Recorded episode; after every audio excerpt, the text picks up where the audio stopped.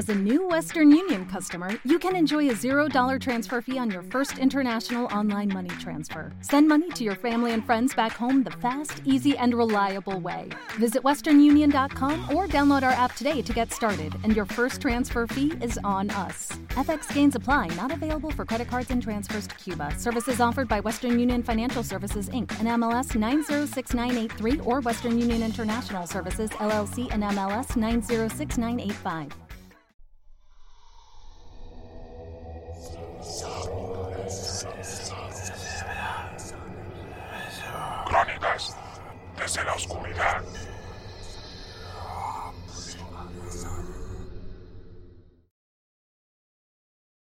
La casa de los olvidados.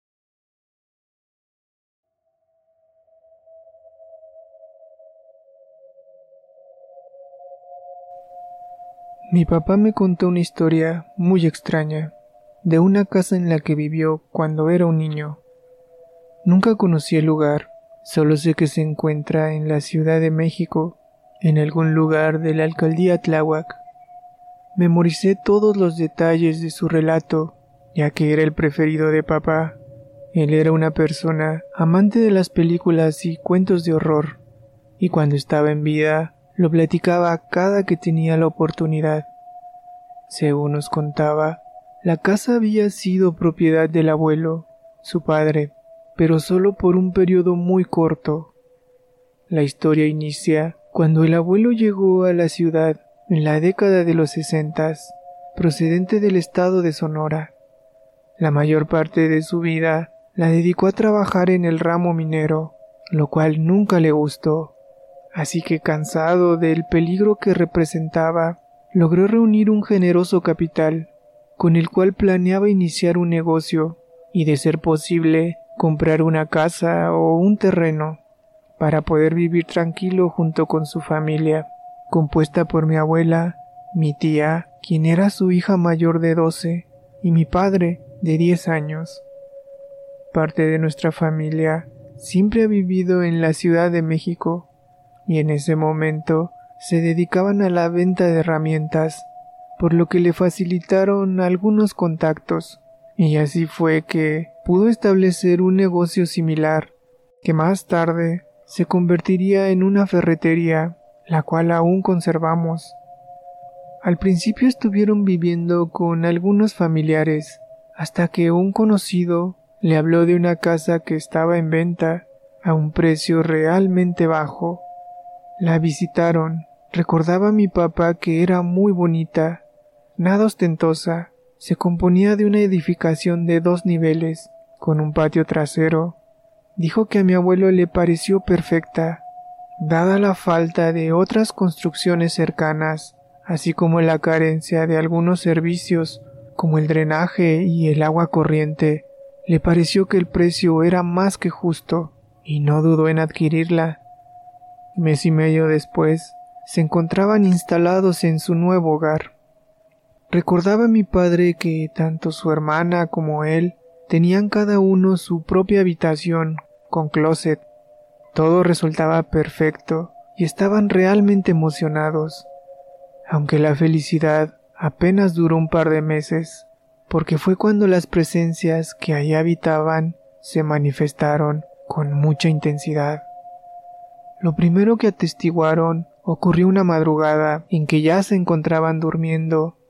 Un lamento de una mujer proveniente del patio trasero despertó a toda la familia con gran sobresalto. Mi abuelo, muy asustado, se levantó y fue directo a revisar la habitación de sus hijos. Eran personas devotas y temerosas de Dios, por lo que también creían en la maldad y en todas sus manifestaciones. Tanto mi papá como mi tía estaban despiertos y con mucho miedo. Los tomó a ambos y los llevó a su habitación. Al momento de entrar, de nuevo se dejó escuchar ese lamento. Ambos niños corrieron a los brazos de mi abuela. Después de dejarlos con su madre, decidió bajar a investigar. Si bien pensaba que se trataba de algo sobrenatural, también cabía la posibilidad de que alguien estuviera dentro de su vivienda. Tomó su arma y salió. pero no tardó mucho en volver, y cuando lo hizo, su semblante estaba desencajado. Dijo que no había nadie abajo. Sin embargo, mi papá siempre estuvo convencido que ocultó lo que realmente vio en el patio. Esa noche todos durmieron juntos. Este fue el primer encuentro de lo que mi padre decía fueron muchos más. Durante casi un mes no vieron o escucharon nada. Llegaron a la conclusión de que lo que habían oído aquella noche era muy probablemente la llorona que había pasado por su propiedad pero una tarde, mientras mi abuela terminaba de preparar la comida, aseguró que un niño, que no era mi padre, entró corriendo y subió las escaleras rumbo a las habitaciones. No le asustó el hecho, sobre todo porque se trataba de un infante. De primera instancia pensó que era alguien del rumbo, o tal vez un niño sin hogar, por lo que se dirigió a la planta alta para averiguar quién era. Hey guys, it is Ryan. I'm not sure if you know this about me, but I'm a bit of a fun fanatic when I can. I like to work, but I like fun too. It's a thing. And now the truth is out there. I can tell you about my favorite place to have fun. Chumba Casino. They have hundreds of social casino style games to choose from with new games released each week. You can play for free anytime, anywhere and each day brings a new chance to collect daily bonuses. So join me in the fun. Sign up now at ChumbaCasino.com. No purchase necessary. BGW. Void were prohibited by law. See terms and conditions. 18 plus. Cuando pasó por la sala, sus hijos miraban hacia arriba e incluso le preguntaron quién era aquel niño que había subido, pero no contestó, solo siguió de largo. Por más que buscó, en las cuatro habitaciones que había, no encontró a nadie. Revisó todos los rincones donde era posible ocultarse, pero no tuvo éxito. Era imposible que alguien hubiera salido por algún otro lado. Solo entonces cayó en la cuenta de que tal vez a quien había visto era el fantasma o el alma de un niño, por lo que sintió mucho temor. Cuando bajó, les dijo a sus hijos que había salido, sin especificar por dónde lo había hecho, y aunque mi tía quiso preguntar algo, enseguida le ordenó guardar silencio y no hablar de ello. En realidad lo único que quería era que ellos no se asustaran. Por la noche que mi abuelo llegó a casa, le contó lo ocurrido, pero él tampoco agregó nada más, solo guardó silencio. Un mes más pasó de este encuentro para que se manifestara una nueva aparición, y esta ocasión fueron mi papá y mi tía quienes lo presenciaron. Recordaba que jugaba en la habitación de mi tía. Era sábado porque no habían tenido clases. Ella siempre lo sobreprotegió. En todo momento estaba al pendiente de él, aunque solo tenían dos años de diferencia, por lo que no era extraño que estuviera jugando ahí mientras mi tía hacía tarea u otra actividad. Dijo que escucharon unos golpecitos apenas perceptibles dentro del closet. Ambos voltearon a mirarse. De pronto, volvieron a escucharlos, solo que en esta ocasión con un poco más de fuerza. Mi tía se puso de pie y se acercó lentamente. Cuando estuvo frente a la puerta, los golpes se dejaron escuchar, pero eran realmente sonoros, tanto que mi tía se echó para atrás de un salto que la hizo caer. Estaban por salir de la habitación cuando la puerta del closet se descorrió solo un poco. Mi tía era muy curiosa, así que se detuvo y nuevamente volvió a acercarse. Mi papá decía que él moría de miedo y le pedía salieran de inmediato.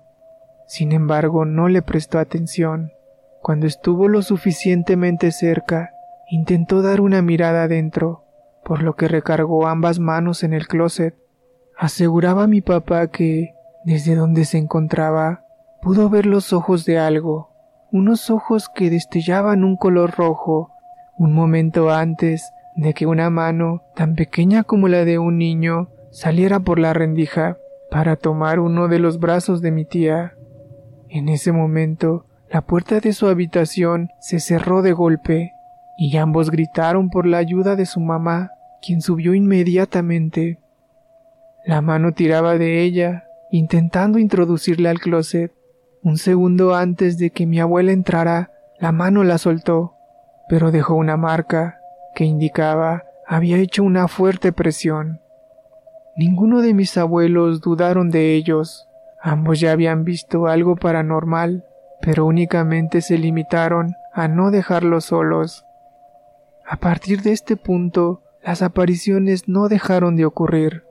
Lo hacían en lapsos de dos o tres días. Al niño lo podían ver subiendo y bajando por las escaleras a cualquier hora del día. Una mujer que al parecer era quien emitió aquel lamento cuando recién llegaron, se paseaba por las noches en el patio. Pero después empezó a aparecer un hombre muy joven, quien por su aspecto parecía ser un mendigo, y este fue quien atormentó a mi padre mientras estuvieron en esa casa.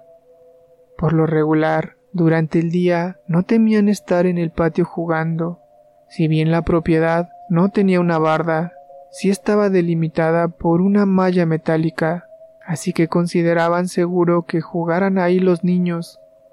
Había un par de árboles, y una tarde que mi papá y mi tía jugaban, detrás del árbol salió este hombre. Se dirigió a ellos, en especial a mi papá, tomó su cara trayéndolo muy cerca de la suya. Mi tía lo golpeaba para que soltara a su hermano, pero el hombre parecía no enterarse. Únicamente lo hizo cuando mi abuela se percató y salió a toda prisa gritando que dejara tranquilo a su hijo, lo cual hizo y corrió para perderse de nuevo detrás del mismo árbol.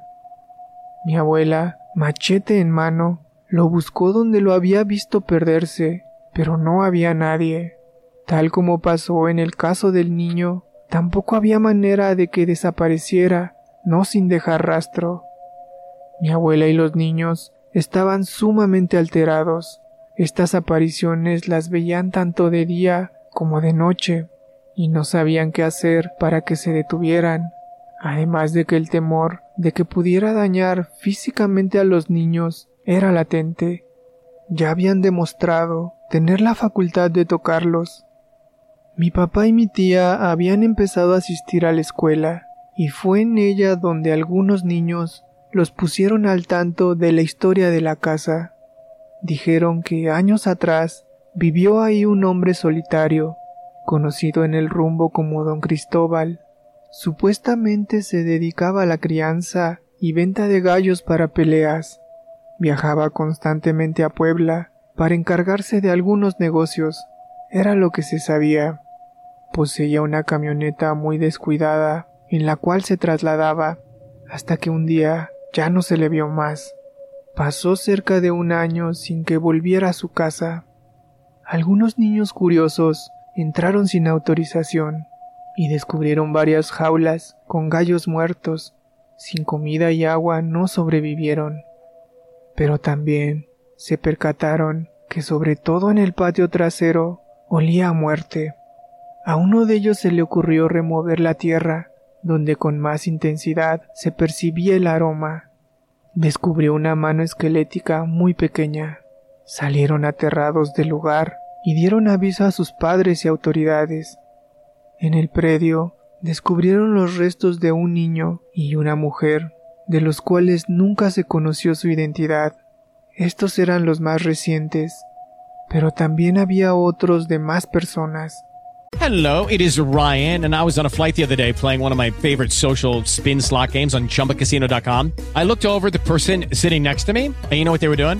They were also playing Chumba Casino. Coincidence? I think not. Everybody's loving having fun with it. Chumba Casino is home to hundreds of casino style games that you can play for free anytime, anywhere, even at 30,000 feet. So sign up now at chumbacasino.com to claim your free welcome bonus. That's chumbacasino.com and live the Chumba life. No purchase necessary. VGW Group. Void were prohibited by law. See terms and conditions. 18 plus. Lo que se supo después es que don Cristóbal tuvo un accidente que le costó la vida en la carretera. Se llegó a la conclusión de que muy probablemente había raptado y terminado con la vida de sabrá Dios cuántas personas. Nunca se supo el motivo por el que lo hizo. La historia era conocida por varios vecinos. No tenían duda de que fuera real, pero esto no fue lo que hizo que se marcharan, sino lo que posteriormente ocurrió. Debido a que eran tan frecuentes las apariciones, dormían todos en una misma habitación. Resultó que una noche de nuevo escucharon los lamentos de la mujer, lo cual los despertó, solo que esta ocasión también escucharon murmullos, seguidos de quejidos, de lo que parecían ser varias personas. Pero dentro del closet, mi abuelo se levantó, diciendo groserías para que se marcharan, pero de pronto, una mano de un adulto abrió la puerta. Después, una más se puso en la misma, y otra, y así sucesivamente. Aseguraba mi papá que pudieron ver cerca de seis o siete manos distintas, todas en apariencia intentando abrir por completo el closet. Ordenó mi abuelo que salieran de la habitación, y así lo hicieron. Un momento después, escucharon varias detonaciones de su arma. Salió casi enseguida sudando copiosamente dijo que ya habían tenido suficiente y en plena madrugada salieron a pie para buscar el medio de transporte que los llevara a la ferretería. Ahí pasaron la noche y nunca volvieron a esa casa. Mi abuelo tuvo que venderla, lo cual le llevó casi un año, tiempo en el que estuvieron viviendo de nuevo con nuestros familiares. No dudo en la veracidad de lo que nos contaba mi papá, sé que suena muy increíble, pero él no era una persona mentirosa o algo similar. En cuanto a la ubicación de la casa, nunca me la reveló. Siempre dijo que lo había olvidado, y cuando alguna vez se lo preguntamos a mi tía, ella fue más directa. Dijo evidentemente molesta que dejara atrás lo que había sido horrible, porque no tenía una idea de lo que habían vivido ahí.